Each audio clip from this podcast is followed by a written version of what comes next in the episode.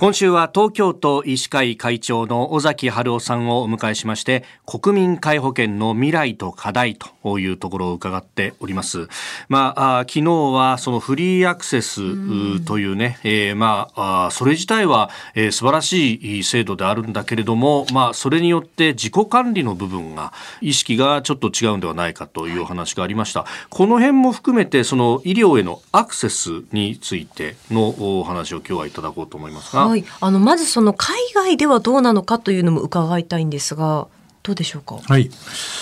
例えばですねあのスウェーデンとかですね、はい、イギリスとかって結構あの税負担で、まあ100%税負担でまあ、国民の負担はないんですけども、はい、そういうんでかなり進歩した制度だとかって言われてるんですけども、はい、でも実際じゃあスウェーデンはどうなってるかっていうとうん、えーと、今はですね039090というね、うん、あのこれのルールっていうのがあって039090、はい、まず最初のゼロは、とにかく医療機関にですね、はい、まず連絡はその日にできる体制を作ろう。これがゼロです。つまりその日に、えー、医療機関には連絡ができる。はい、でもそこで出るのは、ドクターではなくて、トリアージナースというですね、あの看護師さんが出て、そして病状を聞いて、ああなたのは例えば軽い風邪でこうだからこういうお薬を買って飲んで様子を見な見てくださいということになります。でああなたは受診は必要ですねっていうことになったら、うん、3というのは3日以内に受診できるようにしますよと。そういうルールです。あ、そのまますぐじゃないんです、ね、すぐじゃないんです。次の90は、はい、そして受診した結果、ええ、これは緊急の場合は別ですよ、はい、でもやはり入院してきちっと調べる必要がある病気かもしれませんねっていうなった場合は、うん、90日以内には入院できるようにしましょうと。90日 ?3 ヶ月。3ヶ月ですか？はい。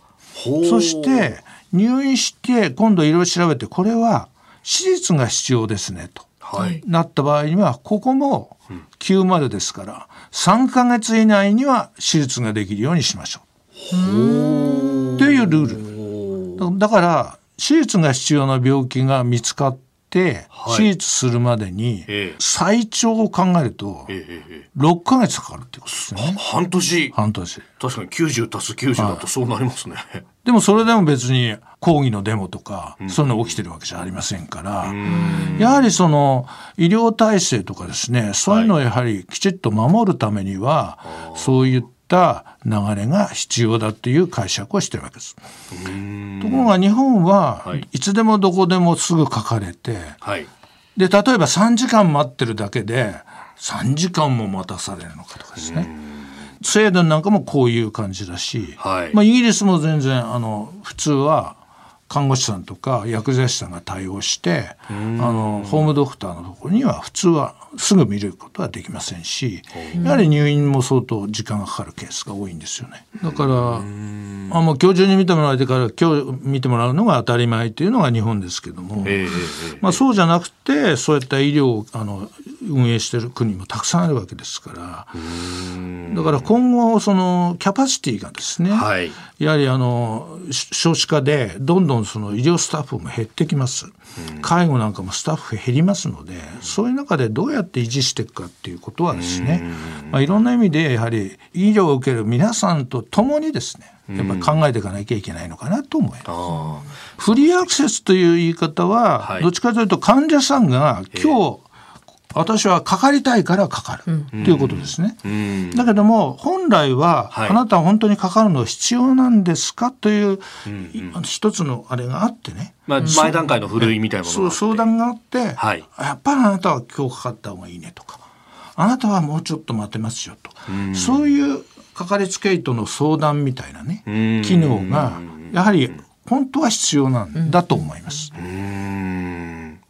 えー、明日はお薬の現状についても伺ってまいります。東京都医師会会長尾崎春夫さんでした。先生明日もよろしくお願いします。よろしくお願いします